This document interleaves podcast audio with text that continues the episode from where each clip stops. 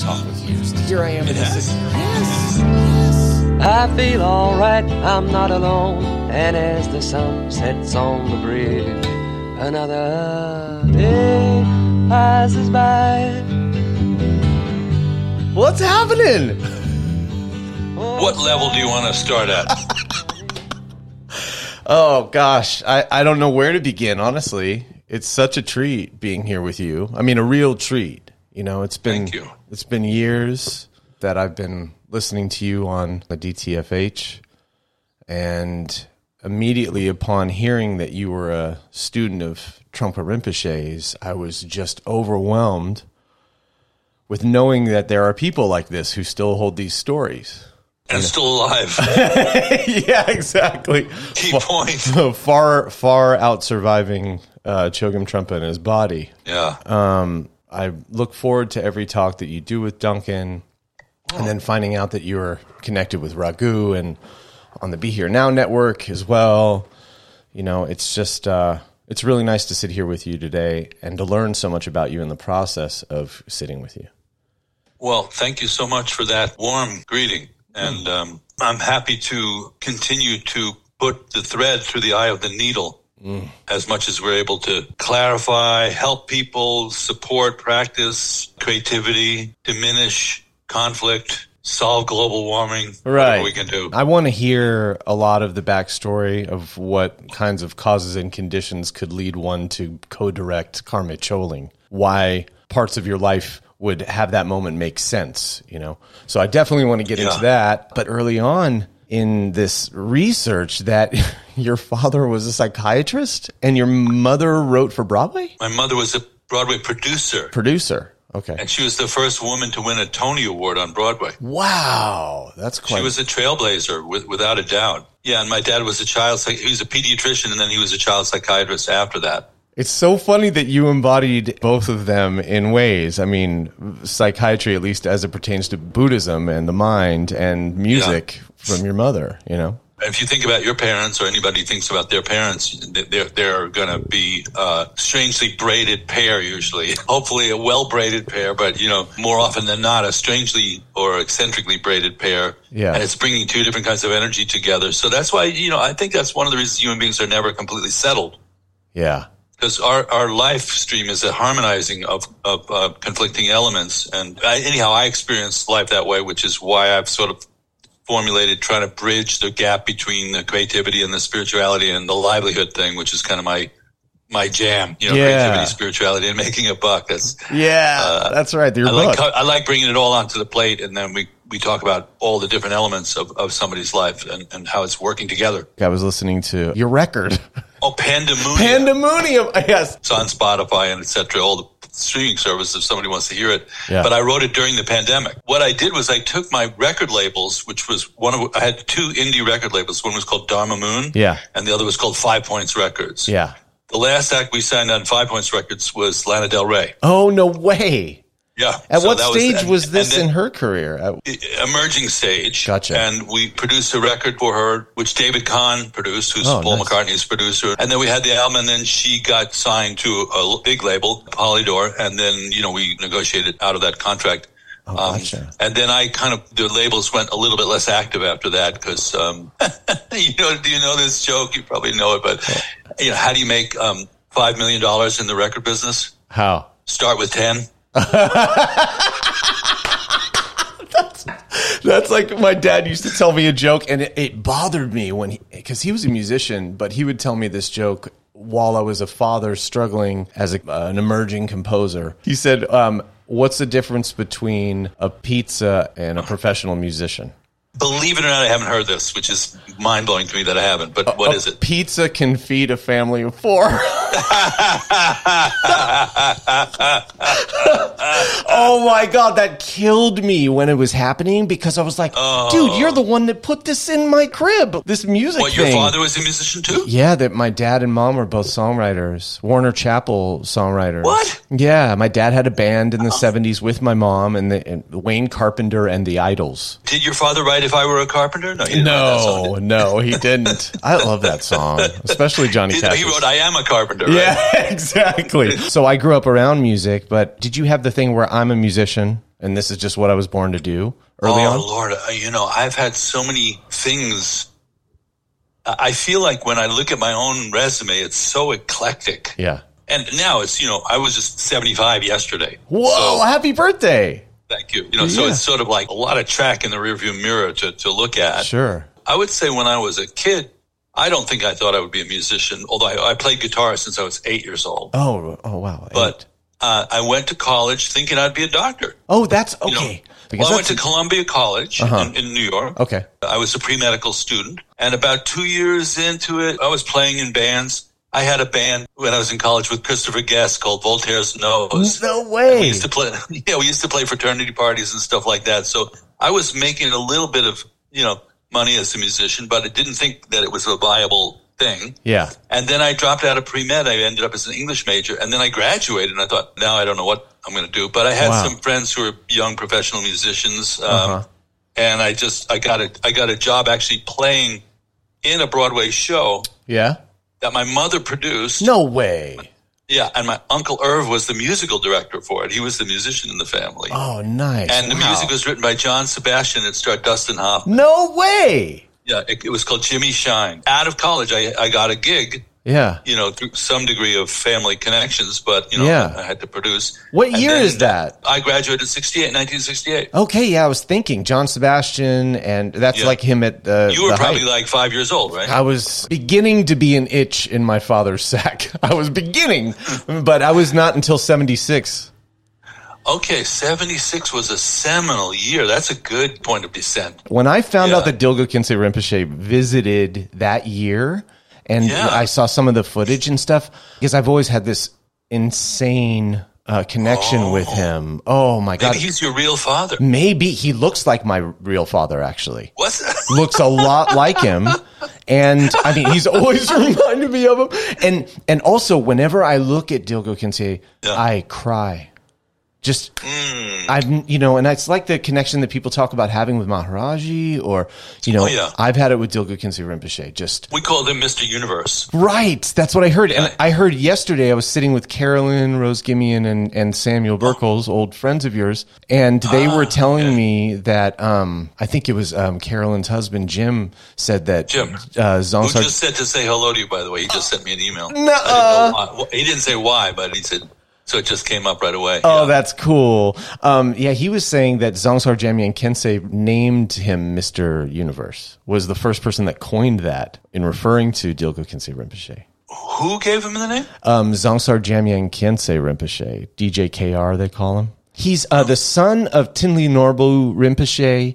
Dzongsar Khyentse Rinpoche. Yes. The thing is, he was huge. He was like six foot seven. Yes. And that's, as I'm sure you know, that was un- unusual for a Tibetan to be that big. Yeah. He- so he was kind of a, a, unique, and he would walk with a monk under each arm like like stilts, you know. Yeah, wow. And and, and he had a, he had a, a vibe that you know I don't think we, you and I are the only two people who picked it up. He's just widely recognized as kind of like um, one of the great great masters of the of the 20th century. Of, Yeah. And and in the diaspora of T- Tibetan Buddhism coming out to the rest of the world. And he also transcended the lineages because he taught the Dalai Lama. Right. So he, he- he's just generally considered to be people who would meet him, just like you said, like Maharaji. If you had a kind of feeling of doubt or whatever, you know, it was eradicated by the luminosity of his presence, Yes. which is really something that I guess there's a cheese ball version of that, which is called charisma, you know, which is a low wattage version of that what we call authentic presence. Who might have that? that lower Well, version? I should keep my big mouth shut. But, yeah. you know, think of some kind of movie star or something. Oh, you know, right. that- you know, there is a glow. There is something like, um, you know, on the red carpet, but it, it waxes and wanes, Right. you know, depending on the power and energy of the person, Yeah. but also on the perception of the people around them. Right. But authentic presence doesn't wax and wane in that way. So when you see Karmapa or Khyentse Rinpoche, these teachers, you could miss it. You could not be in tune to that quality, but most human beings are able to feel something that's beyond the level of ordinary charisma. Wow, that is a beautiful thing to know. These subtle stages of variation of the highest wattage to the lowest in this way. their, their inner qualities are really fully manifested and, and there's a vibrancy and an energy. The Dalai Lama has that. You know, it's called authentic presence is one of the words that's used for it, wangthang in Tibetan. It- it's also sometimes called an empowerment field uh, in the sense that it radiates out. Many people have the same response that you had. They might cry when they meet somebody like that. Yeah. Even freaked out, Yeah, yeah, I bet. depending on your relationship to that. You, you know. I did an interview a few months back with Bob Roth of the David Lynch Foundation. Oh, far out. Yeah, and it was really great. And he was telling me stories about how John Lennon actually got in that tripped out phase when he was around the Maharishi originally. And later on, Yeah. he was able to process it and he actually reconnected with the Maharishi and sort of apologized for the for the misunderstanding, which was kind of mind blowing information if you're a Beatles fan to to know about these extensions that go on beyond the the rumors. Well, and John Lennon didn't exactly have low charisma. I don't see stuff like that. you know. no kidding. And Get Back, they have that thing you're talking about. All four of them. Yeah, well, and some of it's cultivated that kind of natural charisma, which a lot of stars have it. You know, Yeah. they, you know, part of the business I've been in is is identifying that in the music business. Right, we're trying to identify that quality and, That's and go, okay, well, that's where you want to go. Yeah, and this was like uh, overwhelmingly so with Dilgo Khyentse Rinpoche. Um, Well, his was like it wasn't based on any kind of cause or conditional situation. That's the difference. It's like it's not because he was a great scholar or because he had accomplished this. Or, it was in the emanation body that he had. You know, we're all luminous beings. Yes. That's the whole premise of it. Right? Yes. We, if you look at the nature of a person, it's energy. You yeah, know, yeah, and and then it's you could say if you look with a certain eye, it's uh, it, you can see in some cases it's misaligned or there's um, obstacles, obstructions. You know, Yeah. Um, and our practice is to kind of bring out more of the natural quality of that. right, right. Would you say? Yes, definitely. Dave Chappelle, when he was accepting uh, the Mark Twain Award, he gave a speech and he was acknowledging his mother for for um, talking about early on that there was this always this person in every tribe in Africa that was sort of like held all the stories.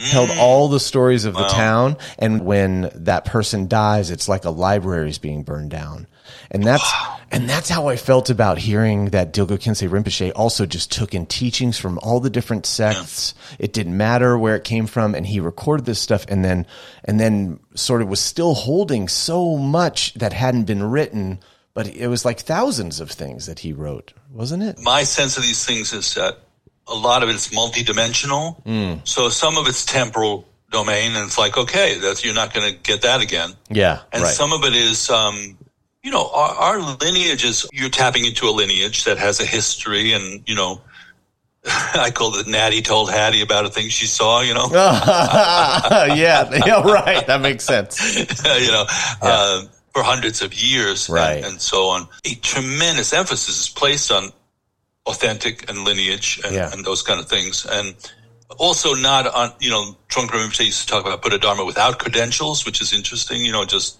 Yeah, if you took the person without their pedigree, without their claims to whatever states of realization or whatever, without their marketing effort, and now you're in, sitting in a room with the person, what is the feeling of it? oh, that's the best. Yeah, and that's really the you know the final thing. But it does go back to okay, well, this person, you know, they studied with this person, who studied with that person. There was like a lot of heavy stuff being transmitted. But if you go back, mm-hmm. like take the Kagyu lineage, Yes. you know, which goes back uh, to about 800 AD Tilopa in, in India, who was a, a total uh, homeless person. Yes, The point is, he wouldn't match to your conception of what a lineage told him. as. And the fact is that he was self-realized. In other words, spontaneously realized. gotcha. So people still lay claim to that. You know what I mean? You have Yeah. people in very much in the current fabric. I mean, I guess Eckhart Tolle would be an example of that. Yeah, Who says, I'm spontaneously realized. It's not like I received a lineage transmission. Yeah, So that, of course, is always um, an intriguing situation for somebody like myself, for example. I like finding people who know stuff and studying with them and going. There's a healthy attitude of surrendering your your arrogance and your sense of uh, having to defend your realization or or support it artificially. right. So that always appeals to me. And look at the musicians that we had the opportunity to learn from Yes, yes. right? True. You know, John Coltrane, tremendous giant, but you know, he's after a long line of great saxophone players. Yes. And it's not like he just skipped them and then just went, "Oh, I here's I found a saxophone in the garbage." Right. No kidding. picked it up and just started playing a Love Supreme. you know? Yeah, but I wouldn't put it past him. you know, I wouldn't put it past some people to just have that thing. I mean, I know that he went through a great deal of suffering. I think that losing everything, even momentarily, you know, I recommend it. I recommend. no one would wish it upon themselves, but uh, a little death. And and I don't mean you know hurting yourself, but I just mean challenging your notions of everything and having those challenged. None of us choose that for ourselves. Uh, Most Right. of us don't. But um, it's been really good to me to lose. Right. Good. Well, and thank you for emphasizing that because, you know, the bottom of the pit should be trampoline like rather than, you know, catastrophic if, if, if it's, if, if, if nature's working right. Mm-hmm. But there's a little piece of that loss with the path of surrender and devotion, Yes. whether it's, you know, with, uh, you know, Maharaji or, or, uh, you know, Bhakti or whether it's, uh, uh, you know, Christianity or Muslim, there's always a sense of like bowing. You know, there's always, you, you know, you, did you ever hear the 2000 year old man, that record? No. Wh- wh- Who okay, that? that's going to be the best thing that ever happened out of this podcast is you're going to go listen to the 2000 year old man with Mel Brooks and Carl Reiner. okay? Oh, Just- I just watched uh, comedians in cars getting coffee with both of them.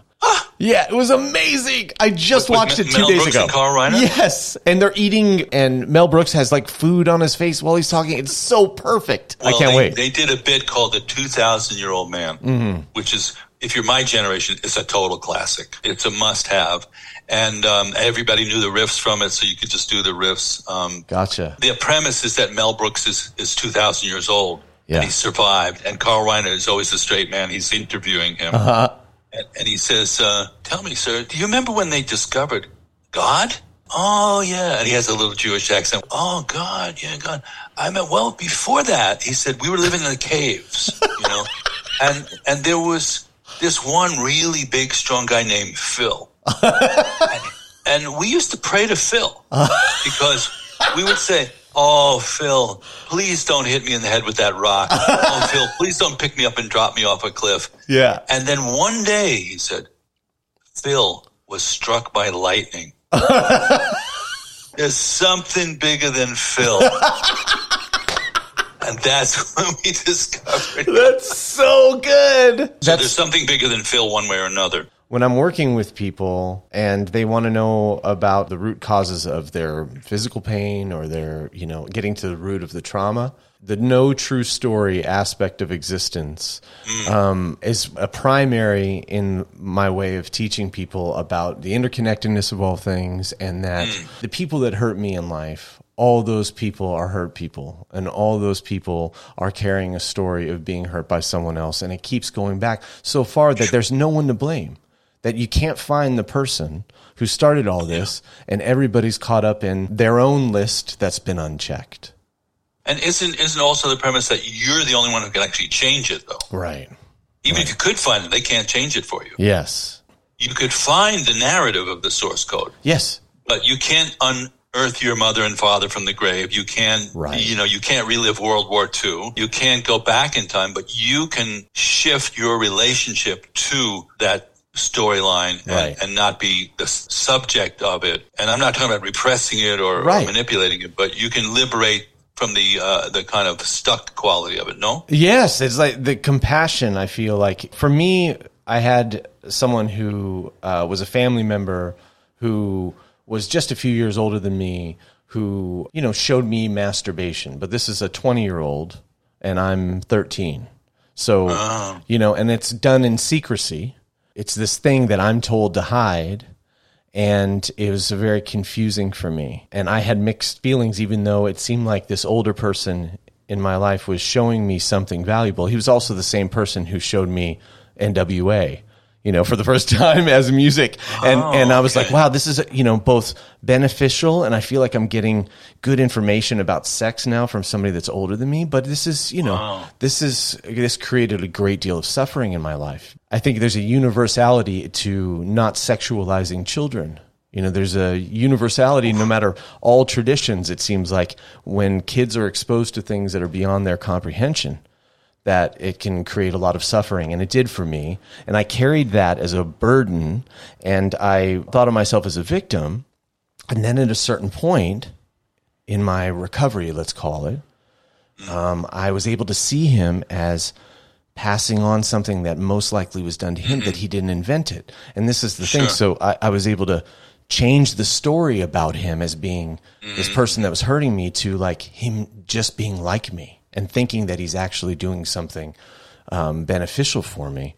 Yeah. And so that changed that and it freed him up in my mind. And so compassion is there, you know, and that was the medicine for me. And it's the medicine I think in all situations is to kind of do that type of investigative work and free up these solidified narratives. Right. Well, of course, and meditation can be helpful with that because you're just looking at the narratives as they ripple through the mind stream. I have to say that it was only because of meditation that I was able to have those kinds of realizations. Uh-huh. It was absolutely Just doing, just doing straight up mindfulness awareness practice. That's Just- it. And a little reading. You know, I think that this combination, it's sort of an elixir that if most people did this tiny thing of just waking up in the morning with all the narratives that they have already going about their day and just sit and read something that they trust, a lineage that they trust of information for a few minutes and then meditating for a few minutes could radically transform one's life. And it has for me. It doesn't take much more than that. Just challenge Uh-huh. the narratives with some wisdom that you read and then contemplate it in meditation or actually Sure. don't. Hearing, contemplating, and meditating. Yes, that's it. You know, I'm like a Dharma tape recorder. Yeah. This good. I mean, I like to be creative about writing music and stuff like that. I have influences, but as far as Dharma goes, I'd like just to be a repeating station with, with whatever uh, spin I can put on it so it actually lands for somebody. Yeah. But I never make up new things or new Dharma. You know, it's just the, the depths of the classical Buddhist format are so profound. To me, it doesn't feel like it needs to be reinvented, but it does need to be revoiced. You know, Right. Like if you if you arranged a tune, it needs to be arranged. Yes. I mean, they were saying that yesterday, you know, I was, when I was sitting with Samuel and Carolyn uh, for our interview. Is is it Sam Bercholz? Sam Bercholz, yeah. Sam, Sam Bercholz, okay. and Carolyn Rose Gimian uh, and Jim Gimian. I was uh, doing a podcast. Oh, you did a podcast with the three of them? Yes, yes. Wow. A two hour epic. I mean, it was really great stories. So many great stories came out of that. And just for the li- the listeners, you know, just to, Sam was the publisher. I'm sure they've heard it on your podcast already, but of Shambhala Books, which had nothing to do. He didn't even know who Trungpa Rinpoche was when he named it that. Isn't that And- amazing? and Carolyn really, uh, together with a woman named Judy Lief, transcribed and edited many of the major texts of Trungpa Rinpoche, and they've also trained the next generation of translators and Yes, editors. So these right. are, you know, these are my earliest friends in the in the community. That's so and cool. as you said, some of them are still cooking.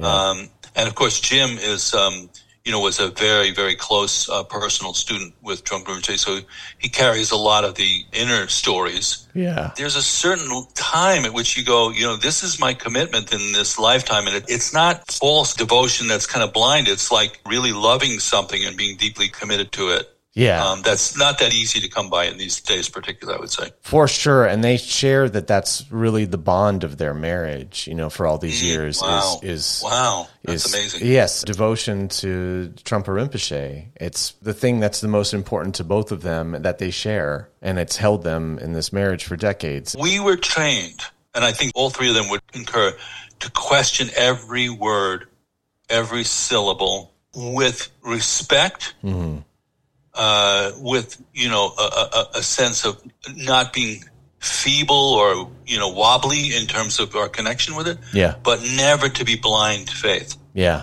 So any attribution to me of, of Trungpa Rinpoche as, as um, whatever, you can say whatever you want about his lifestyle, about him as a teacher. Right. You're free to come or go. He's been dead for 35 years. Nobody's ever going to be in a room with him again in that way. right. But that was how he taught us. Yeah, And that's how I hold it. You know, I have my own label, my record label, dharmamoon.com, which is now a Dharma label. so Oh, to speak. nice. Yes, of course. Dharma platform, dharmamoon.com. And we are teaching and, um, you know, we emphasize that quite a bit in today's climate that the way Rinpoche said it was, your guess is as good as mine. He would say that all the time. and we're, we're reiterating that. Nobody is encouraged to take anything on faith. And that does not counterindicate the ability to develop a cohesive and continuous relationship with a teacher that's based on mutual respect and trust. That's Yeah, different. right. So I just want to go on the record. That's my, that's the way I view it. Oh, um, beautiful. And, It's and a I'm up trying to uphold that specifically in 2023 wonderful. with the new batch of students. One of my teachers said, don't defend yourself and don't defend the Dharma. Oh, I love that. Yes. That's good teaching, you know, because you can think, oh, I'm not defending myself, but I'm defending the whole sacred holy Dharma from whatever. If you're doing Dharma, seriously, you're entering a gladiator pit of Yeah. reality versus the uh, the lions and tigers of public opinion or whatever they represent. The lions and tigers. Yeah, and you got it. You can't look around and say, "Oh, but my coach, you know, blah blah blah blah blah." yeah, Not kosher. right. You have to be able to stand into it and go, "Wow, you know, you're right." Buddhist teachings come from a patriarchal society for thousands of years. So did everything else. Yeah, And- exactly. And, it may be utterly appropriate to reframe some of those elements Right, right. and keep the essence of it. And that would be our job to do that. Yeah. Usually, when people these days feel like cutting someone out of their life, mm. you know, by cutting them out, it's only an illusion that you think you're cutting them out because you would have to also go back in time and erase all of mm. their influence in your life and all the things that have benefited you up until now from them being in your life. You have to take all of that out if you're willing to delete this person. You know? Yeah. We have in Dharma Moon a lot of young, partly because of affiliation with people like Duncan. There's another crowd of people coming along. Right. You know, it's like you have the seven o'clock p.m. sitting and you have the nine p.m. sitting in the restaurant. And if somebody's sitting and they're still, it's like eight forty-five or eight fifty-five, and they're talking about, boy, tho- those appetizers were really great. yeah. it's time to get up, leave, and make space for the next sitting. Yeah. So I listen really carefully what people are concerned about, and if it's things like fairness, um, right conduct, right speech, uh, ethical conduct, there is no dharma that I'm aware of that justifies unethical conduct. It gets weird though in our tradition. I mean, of the crazy wisdom tradition, though, it gets weird because some of the things that can happen are the next right thing to do, even though they culturally have a whole context around them. But this was just the next right thing to do, which how do you explain that to samsara? Well, that's a really interesting point, and I wouldn't even go as far as crazy wisdom. I would say even basic Buddhism is to not take the norm for granted. Because the norm is what? The norm is you should be happy and you should be able to become happy by having certain things happen externally to you Yeah. and manipulate your environment in certain ways. And taking refuge is Yeah. like is a completely radical challenge to that premise. Yes. I don't take refuge in my PhD. I don't take refuge in my, you know, my family lineage, uh, uh, my wealthy family. Yeah. I don't take refuge in a history of poverty and abuse. I take refuge in the Buddha and the awakened mind, Right. in the Dharma, which is some kind of methodology towards realizing that, Yeah. and in any kind of community that is dedicated towards the truth. Yeah. So that's like it implies crazy wisdom. The song "God" by John Lennon on. pla- I, I I don't know the lyric. What's the, what does it Um, it's the one I don't believe in magic. I don't. Oh, believe yeah, in, yeah, You know? okay, right. And then at the end, he just says, "I just believe in me."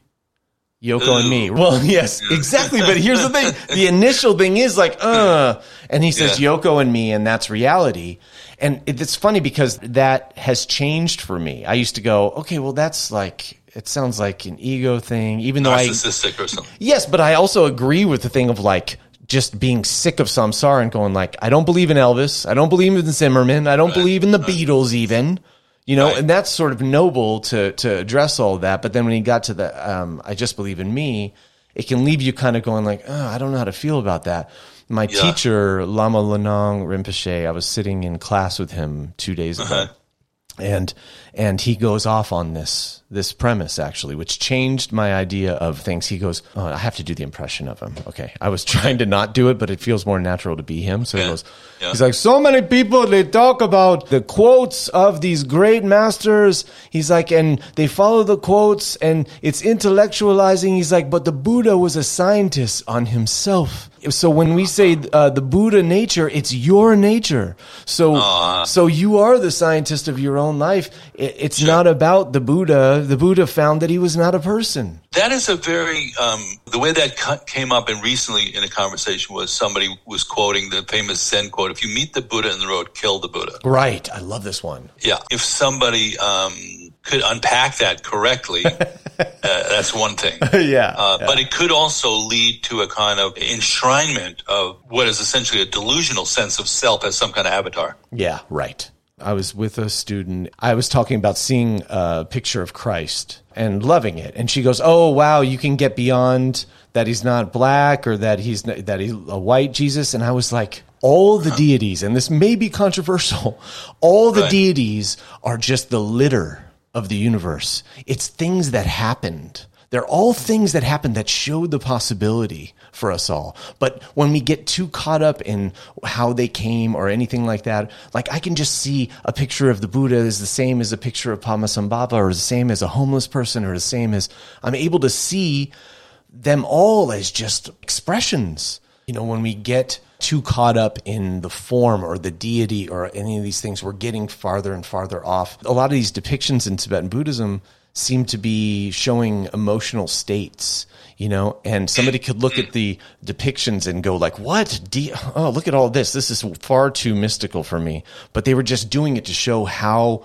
dangerous it was to have certain emotion. what you're saying, I think there's another element to it, which is understanding what exactly is being portrayed at the level of deity. Oh, Okay. That's great. and the qualities of it. And again, a lot of this is by being given from somebody who's a practitioner and a seasoned practitioner a view. You know, I really stick by view, practice, and result. You know, Mm-hmm. the threefold logic is uh, some Rinpoche really emphasize as a teaching device. yeah. So, what's the view of the deity? As you said, part of the view of the deity is that it represents an emotional, energetic domain that is part of your actual natural makeup. Yeah. And it's a way of tuning into that energy. There's other qualities that the deities have. They're not solid. Right. So they're not in the Rupakaya. They're not in the form realm. Right. You are because I can push you and Yeah. touch you. But if you went to push one of them, your hand would go through it. I wish you would push So- me. it would be a great pleasure to be pushed by you. Well, uh, and you can do it without touching people if you you know if you know how. But Sure. um, and it's probably a better way to do it. These, you know, but um, uh, you know, transparent, vivid, luminous, and articulated, but not solidified. Mm-hmm. So if your deities are following you around, you know, uh, as solid form, Right. The rupa is a representation of it. It's meant for you to tune into a level, Sambhogakaya level of understanding that there's a level that still has form, but it's basically energy, right. like a rainbow. Right. And then there's another level that's formless, the Dharmakaya. Yeah. And you are, though you relate to those as body, speech, and mind, right? So you, you have all three levels in yourself, the three kayas, Yeah. the Nirmanakaya, Sambhogakaya, and the um, Dharmakaya. Yes. But there's a fourth kaya called the Sabhavaka Kaya, Oh. which is the inseparability of the three kayas. You can ask your Lama about that, okay? Oh, that's nice. Rinpoche, what is that? I'd love to know what he says, but it's the inseparability of the three. So if you try to fleck off, Yeah. just get in great shape, but your mind's a your your, your emotional life's a mess. Let's just take an idiot level of, of thing. Yeah, sure. Or if you try to tune your energy body, but you're not like you know you have bunions on your feet and you Right. can't, or or a, you need a knee replacement. You know? Yeah. Yeah. Uh, and at the same time, people try to achieve kind of formless states, but without any kind of congruence with their emotional state and their physical state. yes. So it's an alignment. Yes. That's the way I look at it. It's you're trying to align those three bodies, and that's Yeah. the fourth kaya. That's just the way reality appears. yes. Does that make any sense? It makes such sense. Yes, it makes Okay, such good. sense. And it's what I experience meeting a lot of uh, mindfulness practitioners, people who are into yoga, who are practicing meditation, and they're practicing sort of uh, heading toward non dualism. Mm-hmm. They practice rigorously, but there's not as much attention to the body and the stories that are held in the body emotionally. Mm-hmm. Mm-hmm. And so there's this hope that through ego dissolution, that the stories will go. But what I find is that there's this tug of war with people who are just going too far into non dual practice or into mindfulness practice. They're ignoring some stories left in the body that could use their attention. It's almost like, wait, we can't delete yet. Before all this is addressed, I know we're heading towards deletion and ego balance and all that stuff, but there's still some stuff here that could use your attention before we delete completely. What do you think about You know what that? AWOL means? Yes. People used in the army go AWOL. right. Um, we have this great phrase of spiritual bypassing. yes. John Welwood cooked up, I think, in Mm-hmm. Trungpa Rinpoche's spiritual materialism. Yes. and, and it's going to be to the last breath. Uh-huh. I would say, as long as you're breathing, Yeah. some part of you is a little salamander that's trying to survive Uh huh. That's true. a tidal wave. Right. It's a little salamander crawling on a beach, looking up and seeing a 50 foot wave coming in and going like, I can make it. totally, totally. Ah, yeah, that's beautiful. I found out yesterday about you being the co-director of Karme Choling. So we've talked a lot about Buddhism. We've just gone right in, and I appreciate the jam session that we've just had without instruments. It's amazing to jam with you and to even hold up conversation with you. I'm proud of myself. Oh, that's so sweet. That's good. That's a healthy kind of pride. You know, I don't think people have experienced enough healthy pride either these days. Oh yeah, totally. I think that it helps to just I think everything that I put out sort of shows the behind the scenes along with the, Yeah, what's right. being documented so people don't feel like there's this holier than thou situation. It's a holy shit situation, right? yeah, exactly. this is the second room that I've been in today setting up for you. You know, I really wanted it to be a good lighting for our first thing. I don't even think I'm going to use the video of this. I have regard and I guess devotion for those who have come before me and have had such rich traditions. And, and my teacher tells me that this devotion that I have, it only grows in me. You know, it doesn't go necessarily to the people or to him. I feel my devotion the most, but um, I have this devotion to making sure that people can have great information. And it's taken Yeah. me years to talk with you.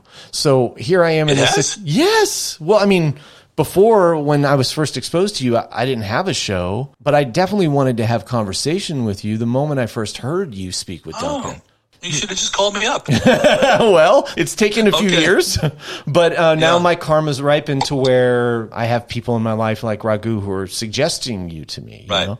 So that uh, I feel was an important piece because I used to, as a musician, it was about furthering a name. I heard that it wasn't about who you know; it's who knows you. I guess it had always been said like it's who you know, kid. But now that they're saying like, well, I don't know. It's more about like, hey, if somebody's into you, and Well, so, there's a certain truth to that, I think, maybe. it's certainly been the case with this show. This is sort of a little engine that could kind of situation where my listeners, a few of them are people who could really open doors and who are fans of what's going on with this. And so they've opened doors. Devendra Banhart introduced me to Sam Bercholz. You know, Devendra did the audio for uh, Chogyam Trungpa's last book. He was the narrator Oh, for Okay. Cynicism. Small world, isn't it? Yes, it's so small. And it's opened up this whole door. And at a time where my devotion to Trungpa Rinpoche's uh, teachings, I've been reading book after book of his for eight years, only Trungpa Rinpoche, except for Suzuki Roshi's book, Zen Mind, Beginner's Mind. Well, I think, you know, I like to give credit where credit's due. Thank you, Sam Bercholz and Carolyn Gimian, because they did a huge amount of work to make that possible that you have those books. No kidding. It's, it's no small thing. And, you know, and I, I, I mentioned it quite frequently in our, some of our classes. I say there were translators, there were people editing, Yes. uh, and one of the great things about that I thought about Trungpa Rinpoche was that he empowered people to fulfill, you know, a larger vision, create some kind of meaningful continuity of the Dharma in the West that's authentic and true to mm-hmm. the times. And you know, he was really a pioneer. Yeah. And, and these people really dedicated their lives to to to assisting in that way. Carolyn had I- the impossible task of trying to figure out what to cut out. I'm like, where did all the what you had to cut out? Where does all that go? You know, So did Francis Ford Coppola. right? But it is at that level. That's I feel of that level of importance. Like the the the trimmings off of Trungpa Wouldn't you, wouldn't you want to see the outtakes on The Godfather? Oh, totally. Especially Godfather 2. you know, there's so much um, baby bathwater kind of energy. I'm kind of a, a baby kind of guy. I'll lean towards the possibility that people were not demonic in their intent. Yes. With few exceptions, though. Yes, absolutely. They exist. I'm seeing some people on the world. I'll, I'll make an exception for you, baby. No, Me too. And and then we have to understand where that demonic level of energy can come from. It can be part of the zeitgeist. It can Mm-hmm. be part of the larger culture, and the person just becomes the embodiment of it. So even then, they're just like a vessel. When I heard about basic goodness, that Shambhala teaching, it, it resonated with me as how I really experience people most of the time. Shambhala Dharma teachings were 1976, right. and that was a seminary that I was at Wow. and those teachings came barreling at that seminary Yeah. and then became the foundation of a whole new set of teachings that that had, had a, a cycle to them. Right. But before that, in 1970, Larry Mermelstein, who's the head of the Nalanda Translation Committee, another person that you might want to talk to, Mm-hmm. Yeah, yeah. uh, who, who I co-teach. We have in Dharma Moon, we have a lot of different courses, including a hundred hour mindfulness meditation teacher training that's meant for the sort of broader. Mm-hmm. We have year long Buddhist studies courses. We have creativity, connecting up, you know, work, creativity, spirituality, making a buck. We've got all these things, but one course we have is just myself and Larry, who are both from the original iteration. And mm-hmm. Larry was one of the original translators. It's called, I called it vintage Dharma. Oh, wow. Nice. And that's only for graduates of some of the other programs, but it's on Wednesday nights. And we reading, we're just basically tuning people into those early transcripts, Oh, beautiful. uh, texts that were written, uh, the kind of books that you, you've been reading. yes. Because there was, there was something extremely fresh happening then that had a lot to do with the zeitgeist of the times. Yeah. Myself personally, I was going back and forth between my music career and that. Yeah. And both had a similar vibrance at that stage Yeah. it was the era of singer songwriters erupting. You know, James Taylor, Grateful Dead. You know, all, all these things were culturally percolating. Yes. and a lot of it had to do with stepping outside of predictable, stagnant forms. Yes. You know? At one point, I was going back and forth between, uh, you know, uh, studying with Trungpa Rinpoche Mm-hmm. and being in a band with Jerry Garcia. No way. I saw that credit and I, I was going to ask. It's right here in my notes. But I was like, wait, maybe he's covering a Jerry song or maybe he played with him. No, no, no, no. We were in a band together called the Great American Music Band. No way, man. That's Yeah. amazing. And it wasn't a long-lived thing, but it, there was an arc to it. And it was David Grisman was really Yeah. the leader of the band. Dope. and and so it was sort of that newgrass thing, which I'm like a complete nut job for. Yeah, me too. Um, and it. you like that too? yeah, love it. Love it. And it's it's really like far out now. There's some pickers that are just off the off the planet Totally. level of like we used to go nuts when Doc Watson could play a, a, a guitar solo. And Yeah. now any twelve year old could play rings around it. It's Yeah. just crazy. You know who I worked with once, and I wonder if you know this guy, Jerry Donahue. Do you know him? I do know Jerry Donahue. Fairport Wow. Convention, I think, is the name of the group. yeah, wow, um, from the- Jesus, man. He's the bend master. And so I got to watch him do the claw and all that stuff on guitar. And I produced something that he was playing on. So I got to like see it up close. So the 50 years we're talking about was from 1970, 53 years Mm-hmm. to now. Yeah. was the iteration of like I feel like an archivist of the music arc for that time, Yeah. somewhat the cultural arc. Yeah. You know, smaller the socio-political arc. I don't think I was ever like a black belt in that arena. Mm-hmm. And also the Dharma thing, like seeing teachers come and go and get crashed and burned, Yeah. whole communities rising out of the dust and collapsing in like Vesuvius like flames. Yeah. You know, and, and then what's the what's the through line is here we are. If you're a good Buddhist, you let all of that go. I, I'm not a very nostalgic person that way. Mm, is that right? I, I feel like the past was colorful and vivid. Yeah.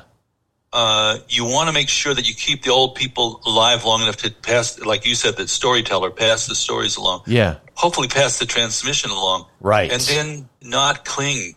Sometimes with you know the dead gurus and say, "Oh, is- that was the magical time," and this was, was reading this this person's mind, and then Yeah, this yeah. person appeared in a puff of smoke, and I go, "I have a lot of New York so fucking what in me." and now what? I find it fascinating that you are not a record keeper. You're not so nostalgic, and yet that we both have these similar lives. But I'm more of the record keeping. I know what the Beatles ate in 1967 when recording a certain song, the Sergeant Pepper kind of shit. what the Beatles ate? That's really funny. you know, or what uh, instrument they, they were playing, and I've I've and I've transferred that fanaticism around the Beatles and their record keeping over to Buddhism. As, Well, you know what the Beatles ate, right? what? Worms. Are you doing wordplay with me? I am. I'm sorry. I love it, man. Uh, I like telling lineage stories of the people who lived hundreds and hundreds of years ago. Yeah. but they a good storyteller should should the meaning should still be intertwined and the vibe should still be intertwined. Yes. And when the narrative gets away from us and it becomes a nostalgia fest and the people listening feel like I didn't get that. Yeah. And the person telling the story can't transmit it anymore, can only transmit the memory of it. Yesterday, I think it was Carolyn that pointed out that that Trungpa Rinpoche's essence, and I forget what the word is, but it's now reaching this new audience because there's this embodiment in the text, and and some people feel it, and and they feel that same mm. connection that that you might have felt being in his presence. Like that's been the case for that's me. interesting. It's I'm just it's like he's alive. It's like uh, he's a constant example for me. I go out and I practice being like him, being like Ram Dass. You know, and You know, my uh, ex partner used to say, I'll have what he's having. Right. Like we said, how are we going to portray this idea of meditation to people? Because just is so static looking. So you just take a picture of the Dalai Lama or something like that. I'll have what he's having. Totally. And, Exactly. and, you know, it should, it, it can radiate from pictures, representations. You know, you know this in Tibetan Buddhism. They have these statues who supposedly can talk sometimes. right. Right. There's so much potency im- imbued into an image Yeah. that it actually still is vibrating and alive. Yeah. There's this notion of certain teachings being so potent that they can be plucked. Right. This is called terma teachings. They can be plucked out of solid rock, Right. the bottom of a lake, Yeah. or the mind stream of a very adept and tuned in being. Right. And they're always there. There are quite a few tertons. I'm sure if you ask your, your lama, it's part of the tradition. Yeah. Treasure revealer. Yeah. Uh, and the treasures were Im- embedded at times when there was tremendous potency and realization. And for the benefit of people of future ages, particularly dark ages, mm-hmm. that there's some way to retrieve some of this information at the appropriate time. Mm-hmm. But the true test of it is, is it potent now? Yeah. Right. Right. It has, it gets, n- let's say, for example, I said to you, Jamie, mm-hmm. come with me to, there's a cave in Massachusetts. I want you to come with me. Yeah. and I put my hand, you saw me put my hand into the solid rock Yeah. and pull out a scroll. Yeah. You're going to go, holy shit, right? I would. Yes. But aren't you, isn't the next thing you're going to want to do is say, let's look at the scroll? You know what? I'm different than most people, and I want to answer this accurately. I would probably just be excited for the fact that that happened, and I, I wouldn't care so much about the scroll. But most people would. I would be just like, look at what fucking David just. Can you believe Well, this? that's interesting. you know, that's interesting. You, you, you know, I remember being in Maui and seeing a rainbow. Mm-hmm. And I said, let's drive and see if we can find where it landed. Yeah. You know, there, there is some adventure in just the expeditious manifestation of phenomenon. Right. that uh, you know like a child's mind in that and i so i appreciate that's probably a beautiful quality that you have Mm. that but i want to see the scroll and go like what did he- and like the old lady on the subway what did he say Yeah. you know You know, Yeah. you and Rick Rubin. Did you guys work together ever? No i've met him several times but i don't know, think i've ever worked with him I know he produced uh, KD. I, I know he's done some Krishna Das. He did an produced some album. of the early Krishna Das records, Mm-hmm. and um, when I was producing a KD record, we went to his house and played it for him. Oh, nice! And I also I also played him uh, uh, the Lana Del Rey record that we had just finished to see if he was interested in it. But I, Did I'm he end sure up he- producing her? Yeah, it's a small world. I bring Rick up because he's also one of these people that doesn't look back. And yet, whenever I hear him speak, it feels like he's pulling from the same source as me. It feels like he has the same dropped in quality, but he's not a nostalgia whore. And here's a little. I'll tell you one thing. I am a little nostalgic for. Oh, okay? nice. L.A. in the '70s. Oh, totally. I bet. I bet. It was just a cool, cool time, and being up in the canyons there, and all that great music was going on, and Yeah. and I guess it's a time in your life when you're really kind of like free in a way. You Yeah. Know? Yeah. uh, and you know, uh, there was something about that. Like, I guess if I could go back, I had this house on Mulholland Drive. I was the coordinator for the LA Dharma Center, 76 to 78. Oh, and then wow. in 78, I, I went, as you mentioned earlier, to be the co-director of Karme Choling in Vermont. Unbelievable. So I had four years at the peak of my music career where I had to put a lot of time and energy into Dharma stuff. wow. And, and it definitely dented my music career. Yeah. No doubt about it. You're the early settlers almost of this Buddhism coming straight to America. I mean, it's it it had just landed. I guess Suzuki Roshi got here in like 1958, I think, and so he's probably the first. he was the only person you had. I think Sam might have mentioned this. He was in his podcast, but he was the only person that Trungpa Rinpoche could find some ground with as an authentic lineage holder Right. in the Wild West. Yeah, yeah, But here's the thing: Rinpoche was chameleonic. He somehow got free of the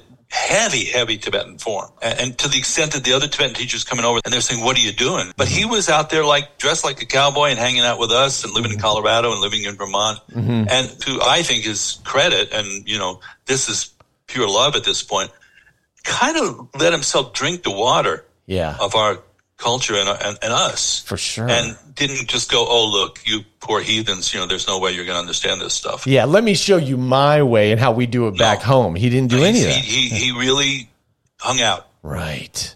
at first, and that was a great time because it was a fun time. Did you take LSD with him? I'm not going to talk about it. Oh, because I just heard that he he took LSD, and it was a mind blower to me that he took LSD. Sam talked about it. Just to frame it, he, he used a variety of methods working with students. I never saw him do something casually and offhanded. It was a very Right. intentional context in which it happened. But that's the truth now. Yeah, People are doing it now as a spiritual training ground. yeah, they are. With somebody who's qualified to lead them through it. That's true. I had a dream in 2013, and it was a very strange dream that I want to tell you about because it involves a translator. I had a dream that I was uh, in the Himalayas or the Himalayas, and uh, oh, and uh, I'm walking by myself, and I see this monk who is is going over hillsides, almost like a cartoon, um, watching the Roadrunner or Tasmanian Devil come over hills and getting closer and closer, just this dust cloud kind of thing. I saw this person just running super fast over hills, really quick, and then just stopped right in front of me, like UFOs do. How they can just stop. Well, you know, Oh, sure I do. whatever they are. I'm like, you know. UFOs, right? right. Um, so the person stopped in front of me. It was a white guy, an older white guy. Yeah. He pulled out this um, thing from his mind, and and then placed it in my head, and then um, my eyes got really big, like cartoon eyes almost, and I started running across the hillsides, like super fast. And I didn't have any reference to this, but the guy said his name was Herbert. And uh, and and then I, I was like, who's a translator with the name Herbert? After I got out of the dream, I started looking this up, and like it turns out Herbert Guenther, Sure. who was this early translator of you know Right. turning a lot of Tibetan um, teachings into English. I later told my teacher this dream, and he said that's not a normal dream. He said that's a very important dream. He said that usually only happens to qualified masters have dreams like this. Mm-hmm. And I looked up the name Herbert Guenther and I was like, where is he in association with? And I asked, you know, I asked a friend and they, they said, oh, Namkhai Norbu Rinpoche. Norbu. Yes, Namkhai Norbu had some relationship with him. Later on, I read this book by Lama Govinda called The Way of the White Clouds. In this Famous early read for a lot of us. Yeah. it was such, I mean, it was sitting on a, a bookshelf for years and I noticed it at, at a place where I worked and finally I pulled it down. Yeah. And then I took it home and I started reading it and it was like, oh my God. And this is a, a Swiss guy or something. He's, he's, Mm-hmm, but having this full on Tibetan Buddhist experience, so immersed in it. And uh, he talks about one of these stories of being lost in the Him- Himalayas. He was worried that he wasn't going to get back to his camp, um, which is a mile away or something. It was starting to get dark. And all of a sudden, he um, picked up speed and he's just going over hillsides like a like a cloud of dust, just running super fast. And he got back to his spot, and it's known as some sort of phenomena. It's called Lung Gompa. That's it.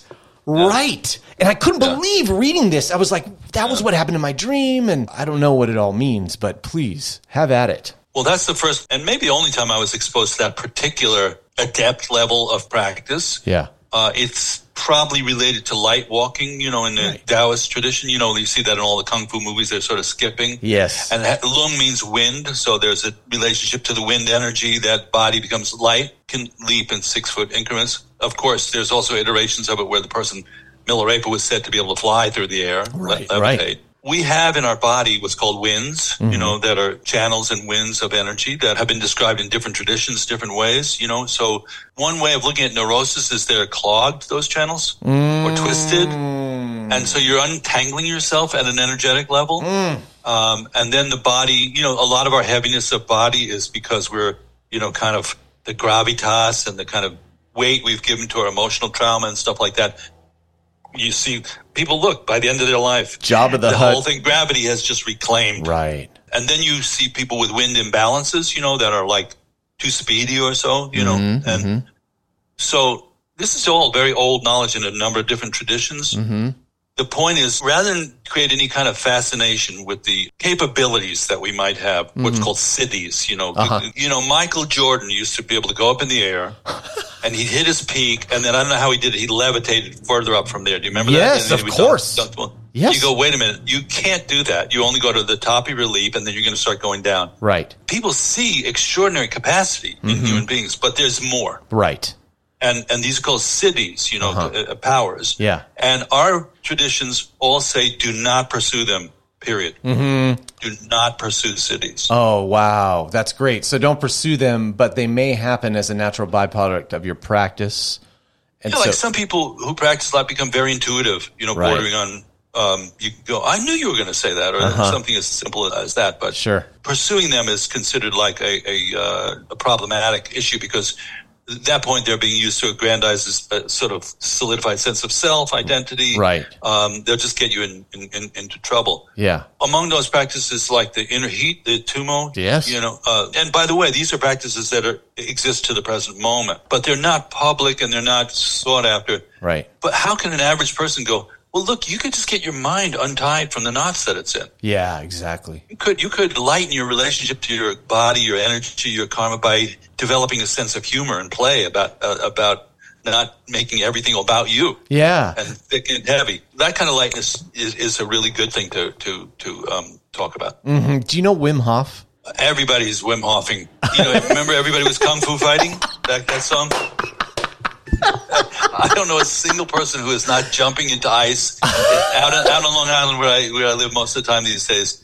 Everybody I know is going out into the middle of the ocean in, in, the, in the winter Yeah. and doing that breathing and stuff like that. Wim Hof has a uh, a special on Gwyneth Paltrow's channel if anybody wants to check it out. The only thing I've watched is the Vice special that he did years ago. And since then, this mind over matter thing of him Yeah. being able to reverse the uh, poisons or diseases that get injected into him, he's Yeah. able to uh, overcome them with uh, uh, heavy breathing, deep breathing, and and these methods or whatever. Is this sort of like him unlocking some of these things without Buddhist context potentially? it's just discovery. Yes. So, do we exist, you know, with a higher capacity than we manifest? Hmm.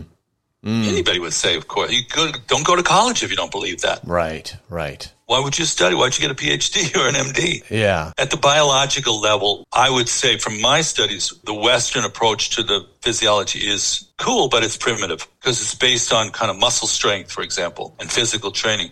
Right. Whereas, like, you know, if you are somewhat conversant with the idea of prana or chi, you know, Yeah. that's a whole nother level. We all should just take it one step at a time and, and, Yeah. and marry it immediately to a, a, benevolent wish for all sentient beings and to others, or don't even get into it. It all comes down to that. With all of these explorations and anything that's beneficial here, anything that's curious or mysterious, or anything that's that's uh, give, bringing you delight right now in this moment from this conversation, may all beings feel that right. delight. It's beautiful. yes. bodhicitta uh, aspiration and uh, you know it's it, it, it it's a very notable thread you know you can really feel that when somebody has that all of these underutilized potentials that lie within the human body, let's just say, or within consciousness. At Yogananda's death, his body stayed in a state of immutability for like 21 days after passing. And this was logged by the coroner of LA. Trungpa Rinpoche was sitting up for five days after he passed away in, in, in Nova Scotia. Were you there for that? And, and, and I was there. Uh, it was a kind of um, sense that there's the, the consciousness is stabilized enough so that it's not like right away going like, where am I? I don't know what's happening. It fades over time, but the way they test is the, the heart center stays warm. Wow. Um, and, um, you know, rigor mortis doesn't set in right away. right. So this is signs of realization, you know, and usually it's pretty quiet and inner stuff, but for whatever reason, Trungpa Rinpoche shared it with all of his students. It's in his will. And, and we would go every day and sit with him. I had a moment seeing him sitting there. Uh, he was on a throne and with a pandita hat and the robes and he was dead. and I went, I went back that night to the hotel and I was with some friends and I just went, that fucking guy has more presence dead than the rest of us do alive. I was That is pissed. the best line ever. That is the best, man. It, it was uh, because I thought it's not going to be that easy to get out of this and go, go back to some kind of sloth-filled, Right. you know, decadent thing. Right. Whew. The, the guy's finally not breathing fire down everybody's neck, but right. you know they also say that when a teacher like that dies, there's a phrase they call it. They enter the action.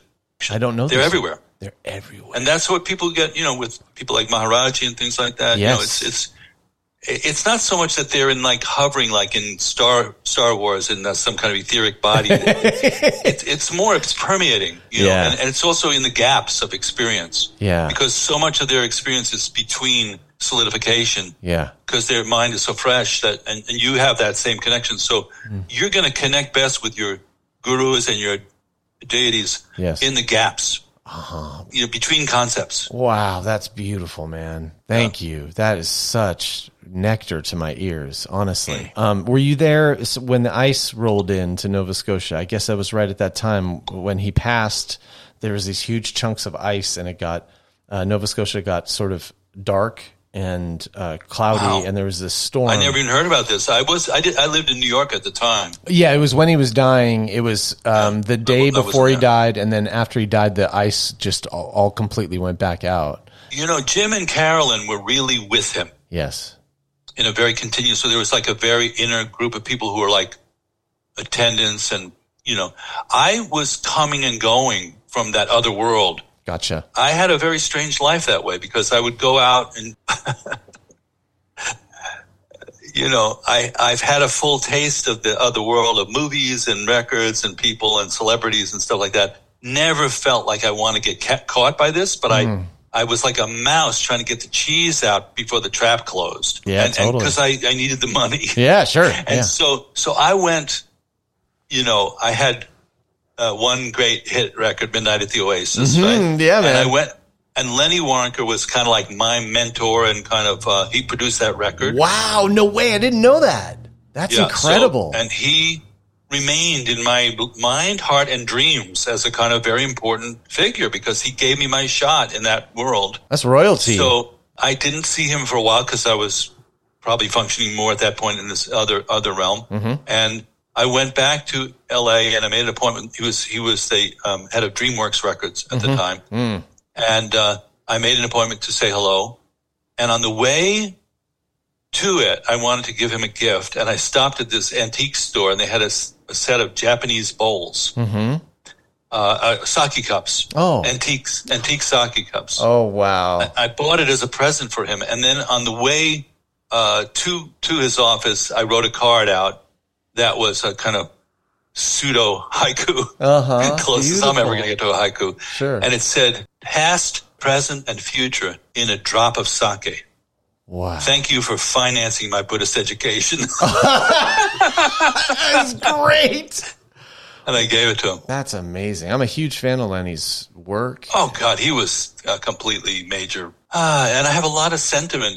Maybe I'm nostalgic for that. Well, that's that, That- that was a- 70s LA. And you know, we're in the studio, and Ry Cooder's in the next studio, and Randy Oh. Newman's in the next studio, Right, right. And the Doobie Brothers are getting mastered by Lee Hirschberg, and the so I that's the one time I'll indulge this thing, Yeah. of just like, ooh, golden age, man. Yeah. I missed out on all that and I took it personally. I missed out on the 60s. I missed out on the 70s. I Took it personally. I took it personally, and and so I've been on this uh, thing trying to make then happen now, which I guess is kind of what I've been doing is sort of like trying to bring the elements that I missed out on into this moment right now, and So I've been successful. Crazy, but at that. maybe you were one of those guys who was like a drummer, a famous. Dr- God, I even can think of who it could have been. Whoa. You might have been a famous drummer in the canyon and had an early drug overdose or death Uh-huh. Yeah. in like 74 or 75, but Yep. you rode that wave. And then you came back in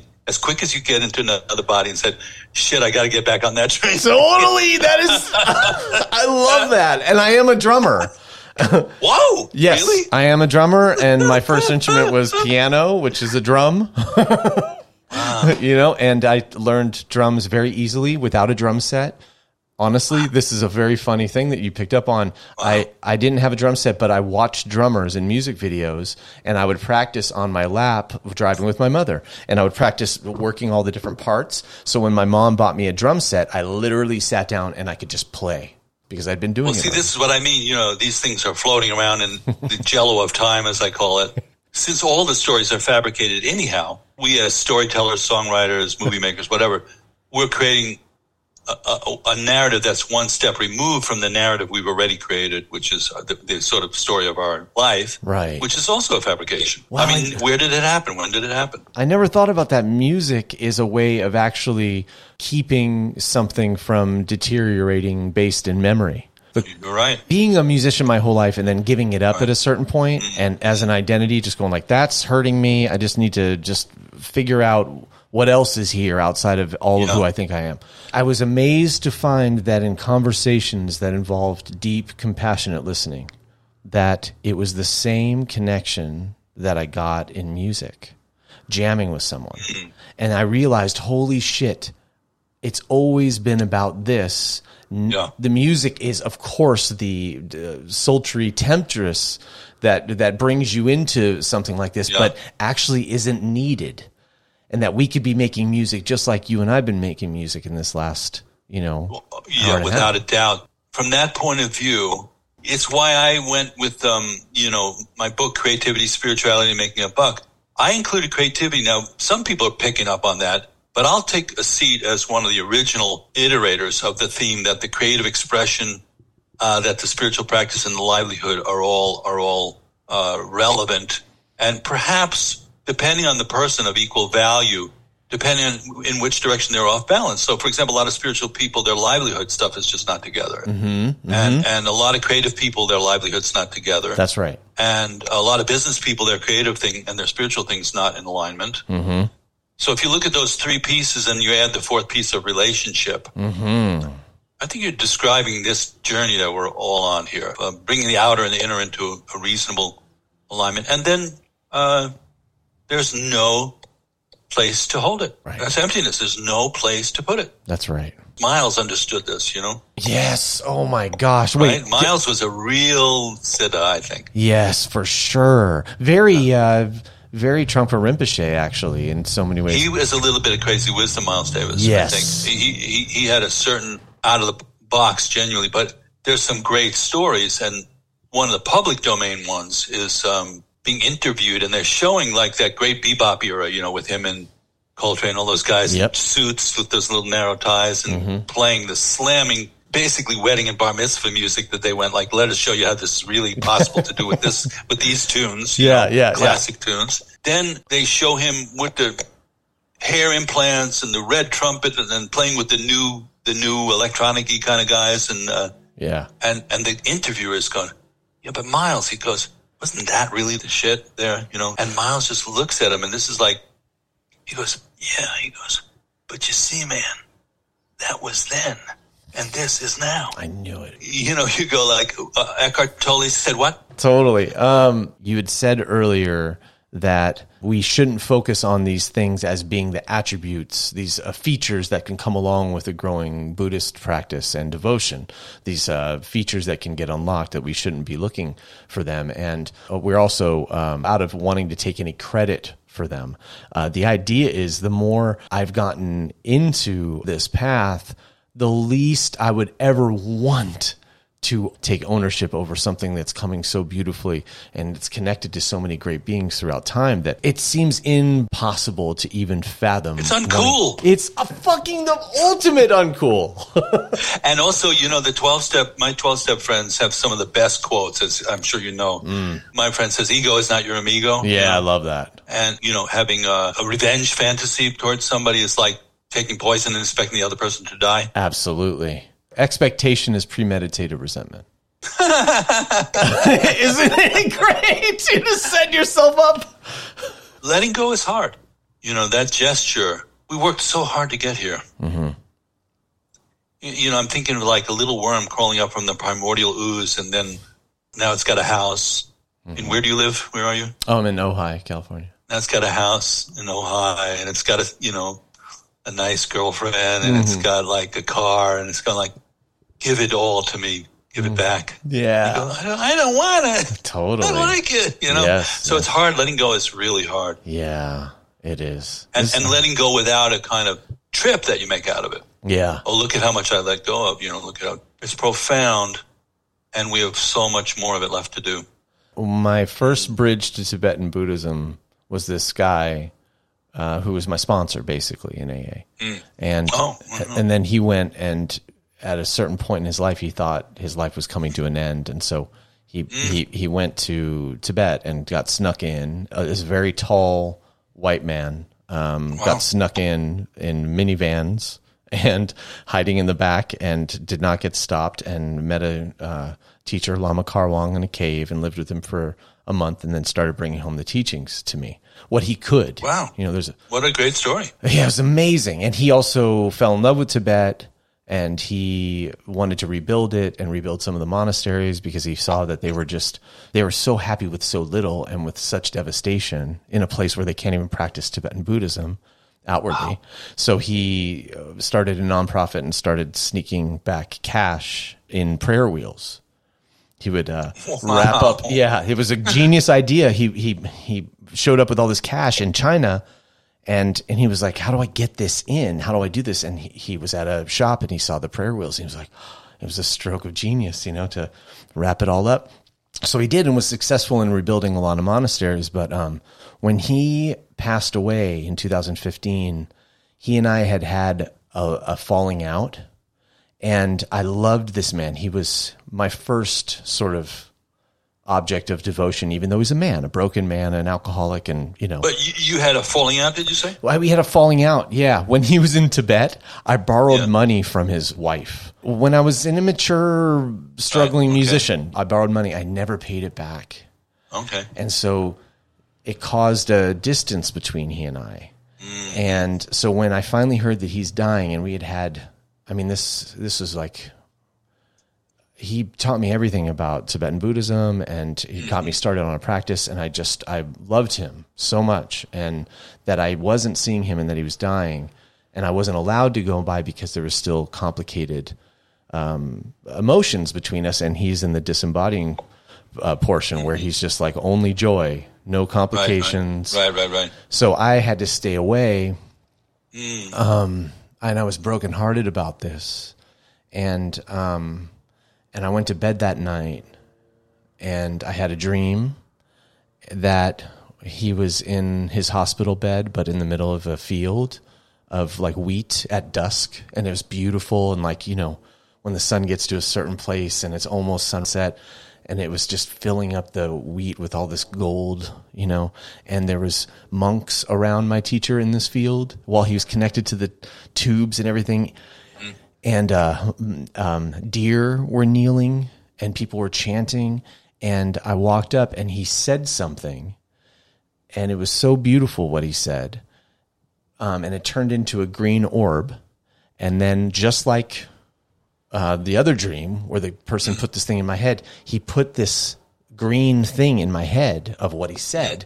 And and i woke up to the sound of a dish breaking in my sink. It was like it woke me up and um, i went back to sleep and actually and actually was sitting with him again but anyway the next day i don't know when he's going to die and i'm feeling the heaviness of losing my teacher and I wanted to figure out what he said. Like, what did he say and put in my head, you know? Mm-hmm. And I couldn't grasp it. So I went to work and I was working in a treatment center and it was a slow day. So they were like, hey, do you- why don't you take, take this guy to an appointment? He's got a haircut. And so I, mm-hmm. I, I take the client into Santa Monica and we're walking down the street and my teacher, he taught me the ransom and release of animals. So we used to release crickets all over LA mm-hmm. you know, just hundreds of crickets, you know, uh, throughout the years, just all over. And then, you know, you might hear crickets in the distance uh, and go, oh, I wonder if I contributed to that. I wonder if, you know, there's a little bit of this orchestra that's out there that I had something to do with. But, you know, you don't take ownership over that, but it's just a neat thing. But anyway, so this, I'm walking down the street with this client in Santa Monica, taking him to his haircut, and this girl comes running out of a building, this six year old girl with her hands closed like this. And she opens her hand, it's a cricket. And I start crying just right on the spot. And I've never seen a girl run out of a building with a cricket in her hand before. Have you ever? Yeah. or for that matter, run into a building with a cricket. right. I've even, yes. So she gives me the cricket and she says, Do you want it? And I, and I saw that there was a park down the street and I was like, Yes, sure. And I'm walking this cricket down the street, holding it in my hand. I finally get to the park and I go down by the grass and the cricket won't leave my hand. Mm-hmm. It's staying there. I can pet the cricket. I'm petting it. I've never pet a cricket before, and it's alive, but it just is there, and it's almost going like, "You have to let me go. You have to. You have to shuffle me off your mm-hmm. hand. Mm-hmm. Like I'm not going to go until you let me go." And I realized that my teacher was dying, and that's what that was. It was like somehow he was connecting with me. Yeah. And so I got him off of my hand and uh, I walked away from the park. And a couple hours later, I got the message that he had died. And something freed up. The heaviness freed up after he died. I don't know what it was like for you with Trungpa Rinpoche when that happened, but when it finally happened, there was something that released in my chest. And uh, the next day, I was at work, and somebody said, "Oh, I'm really sorry about your teacher." And I said, "No, no, you know." Actually, you know, it's kind of beautiful. Like the person who taught me everything about letting go, I just had to let go of. Uh, you know, it's all uh, riding on water. You know, that's such a perfect. It's a very moving story, and thank you for sharing it. And there's a, a whole chapter in my book on tendrel. Do you know the word tendrel? Yeah, is that sort of synchronicity almost? Yeah, auspicious coincidence. It's a big factor in for those of you who are out there listening to this. You have to use your common sense. You have to use your discernment. You have to be use your critical intelligence. You have you have to, I think, you know, put some kind of um, nutcracker to open your heart a little bit more because we're all a little bit shut down that way. So it never hurts to open your heart a little bit more. But pay attention to tendrel. When coincidences like that happen, they're not always as obvious as that, as blaring. Right. Um, but but you know, it is a hallmark of this particular matrix that we're in. It's funny if you remember the Matrix. The cat appeared twice, and that's the glitch in the Matrix that Yes. makes you. Oh, wait a minute! This is a fabricated reality. Right. When so, when you see somebody twice, or when you hear something twice, or you know somebody mentions it earlier in the day and somebody later on, uh, it's usually worth investigating further. Yeah. The other day, Raghu told me about Badmash. Neem Karoli Baba used to call all of them like, oh, you misfits, like Badmashi. He, he called them. And Raghu was wearing this sweatshirt. It said the word Badmash that somebody had made him. And, oh. and so I was exposed to this word. And I loved it. And the next day, I was going to a concert in LA and we are looking for a restaurant. So we are like, oh, what's around the theater? Badmash. Badmash is a restaurant. I'm like, wow, this is crazy. Okay, well, we got to go there. And we go in. The address is 108. Sometimes it's just like a little, you know what it's like when you fart underwater. It just has this kind of like, bloop, you know, it's kind of, it's, it, it has no implications really, but it's kind of uh, fun. It's a funny part of the reality that we're in that it, it has synchronicity and it has kind of unexpected repeats. Like, you know, it's like music. Somebody composed music and, oh, we're going to play that section again, you know? Uh, and, but then it has a deceptive cadence going into a different ending. Uh, but also to track the footprints of like, you know, um, what should we do next? You know, 108. Are you doing any practice that requires 108 of anything right It's now? It's my favorite number. I mean, for obvious Buddhist reasons. And I know it's not just within Buddhism, but the 108 lives and 108 beads on a mala. 108. I'm just going to type in the number 108. Oh, we should get the AI involved. That's another topic. but- and I'll just look. What's I wonder what the first thing comes up. Okay, 108 is the atomic number of hassium. Huh. 108 degrees Fahrenheit is the internal temperature at which the human body's vital organs begin to fail Wow. from overheating. Wow. The distance of Earth from the sun is about 108 times the diameter of the sun. And looking through there, let's let's see, let's see. Um, By the way, Another- that top one where the body's organs start to fail kind of links with Buddhism because it's like saying this is where there's no self. when you die, you die well, okay, at 108. So the 108 is a completion number. right. It's also the last day of the Lunar New Year, and it's good to finish Hmm. up, clean up, stuff like that. I have a, another appointment in about eight minutes. Okay, let's do a conclusion. You you have the kind of um, flow that it's old school, brother. Thank you. It's just like you know, oh, is it really four in the morning now? You know, and uh, how did that happen? I heard know, that that's what Harry Nilsson used to be like when he showed up at your house. You, you were like, "Oh, for the next three days, I don't know what's going to happen, but it's probably going to be fun." Stevie Wonder had that kind of thing too. No, I know you worked with. Worked for three days in a row. You know, you know, if Jim Gimian and I are together, we stay up pretty late. yeah, And it, if you get into a flow state, you know, like the fatigue drops, but you pay for it later. Yeah. It's a credit card. You know, you'll pay Yeah. for it the day after, the next day after, if you're just kind of a normal person. But Trungpa Rinpoche too sometimes stayed up a lot, going for days. So you have that kind of flow, and you're pursuing now from where I sit. You're bridging, you know, this kind of modern conversation, this podcast, and for whatever reason, you've gotten very interested in the work of, of Trungpa Rinpoche, and you're connecting up with the, you know, the people who really actually spent a lot of time with him mm-hmm. and did a lot of the work around what he was doing. Mm-hmm. And that was quite a considerable group of people. I think people out there should know there were hundreds and hundreds of devoted students whose devotion probably most of them hasn't waned at all in 50 years, even 35 years after he's gone. Yeah. And some of them I'm talking to feel like in the last three or four years, it's even more intensified that it's an important part of this lifetime for us. So we know we're leaving, you know, at some point, Yeah. uh, sooner than later. Yeah. And you want to complete, you know, whatever you can. Yeah. So I created dharmamoon.com, which is a, a platform. And I'd like to invite people to come and, and look at it because I think of it as a contemporary iteration of all the things we've been talking about Yes, for sure. um, a lot of creatives. The ground thread is mindfulness, and we have you know mindfulness meditation teacher training program that starts in the spring and one in the summer and one in the fall, and then also deeper studies. But it's also taking shape as people like yourself and others begin to mix their creative juices with it. Yeah. So like we have a company in Japan, we've got people in Australia, Europe. At this point, I'm, I'm partly the soloist because I have to do a lot of the teaching, but there's other, we're training a lot of young teachers coming in. Wonderful. And I, my wish is to empower them, which is what Carolyn Gimian's doing with translators and editors and so forth. But to pass it along in a way that, um, I'll just tell you this one tiny anecdote that Larry Mermelstein told me. They were in mm-hmm. Boulder in the early days with mm-hmm. Trungpa Rinpoche. Mm-hmm. And there's just a guy walking, they're in a cafe having a cup of coffee or something. The guy walks past the street and Rinpoche just says, go get that guy.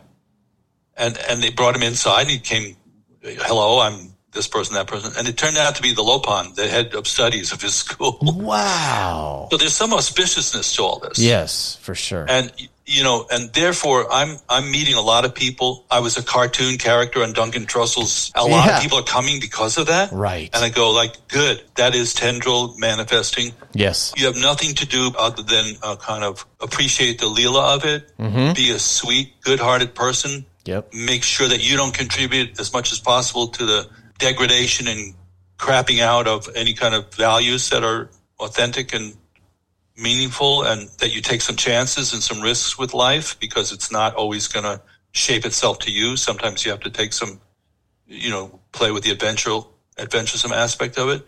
And, um, I, I'm just like right now, just sharing this with people. I'm just like opening the gates Beautiful. of my life to, to really whoever comes. I'm doing the And- same. And if they show up, uh, that's, that's good enough. Absolutely. Please check out dharmamoon.com and everything that David's doing. But you guys already are, I think. I think a lot of the people that are here probably already even know about you and have listened to you. And is there anything else that you're working on? Well, I have that new record out that you mentioned, Pandemonia. It's a Dharma Moon Orchestra. And We're not really promoting it heavily, but it's it's very accessible. It's a cool record. It's got Randy Brecker on it and Julian Lage playing on it. It's kind of my particular brand of instrumental, jazzy, poppy kind of stuff. It's great. We were dancing to um, it today in our bedroom. My partner and I were dancing in here prior to uh, You're in My Sit. We were listening Oh, to the to record. it? Yes. She even had her top off. So we really are recreating the 60s. My God, yeah, that happened just before this. I don't know what to make of that. Well, then I shouldn't tell you what else happened. But that is interesting that you um, it, it inspired you to, to feel good and dance around. It makes me feel good. What I have is in there. These days, what I have is in there. So I'm, I'm trying to leave it on the field. I've got a couple of musicals I'm working on. I'm just in a very creative phase, teaching all the time online, uh, meeting as many people as I can who want to have playful but authentic conversations and maybe, uh, you know, develop a kind of edgy integrity. hmm Love that. Fuck yeah. Edgy integrity. Nice what to a meet you. lovely, uh, you know, pleasure to just and thank you, Raghu, if you're out there anywhere listening to, because he's been a tremendous connector for all kinds of people like us. For sure. So Yeah. don't be a stranger. You know, I'm very easy to actually um, to stay in touch with, and sometime we should talk about your music and what, what's going on now with, with what you're doing. I would revel I'll, I'll in. look into it on my own. I barely scratched the surface with you. And what's missing is a hug for sure. I would just give you the biggest hug, man, if I was there. You know, I feel like you're my brother. We're not at complete eye level here. You know, I really have a lot of respect for the groundwork that you laid, and you kept this tradition going for us all to enjoy and inspire people like Duncan, who has inspired me. You know, you know that's when the tribal fires can get lit and people can recognize their connectivity with other people of like mind and and then hopefully expand out there's a lot of warfare right now that feels very useless to me yeah I agree. And it's not even good warfare. We're like, oh, we're fighting over, you know, uh, it's just stupid aggression and ignorant and, yeah. and um, greedy. And I, I, I don't know what the solution is. I just think planting some positive seeds is a good thing, though. It's funny you say that because I think that uh, that's what I feel is happening right now is that there's a second batch of seed planting from Chogyam Trungpa Rinpoche, um, the original in 70, but now it's getting planted again. And I really feel that. I feel I'm a part wow. of that. And I feel Duncan's a part of that. And wow. anybody who's listening to this and getting inspired by it is a part of that. But it's happening. Do you, do you think that's possible? It, there seems to be something like that happening it's going to only be transplanted by the Paul Butterfield Blues Band coming back live. I can't believe you said that band. Oh, I got to go though. Yeah, and thank you. Let's continue though. Let's okay. let's make sure that we stay in touch. Okay, okay perfect. Thank you. Take care. Another day slides on by.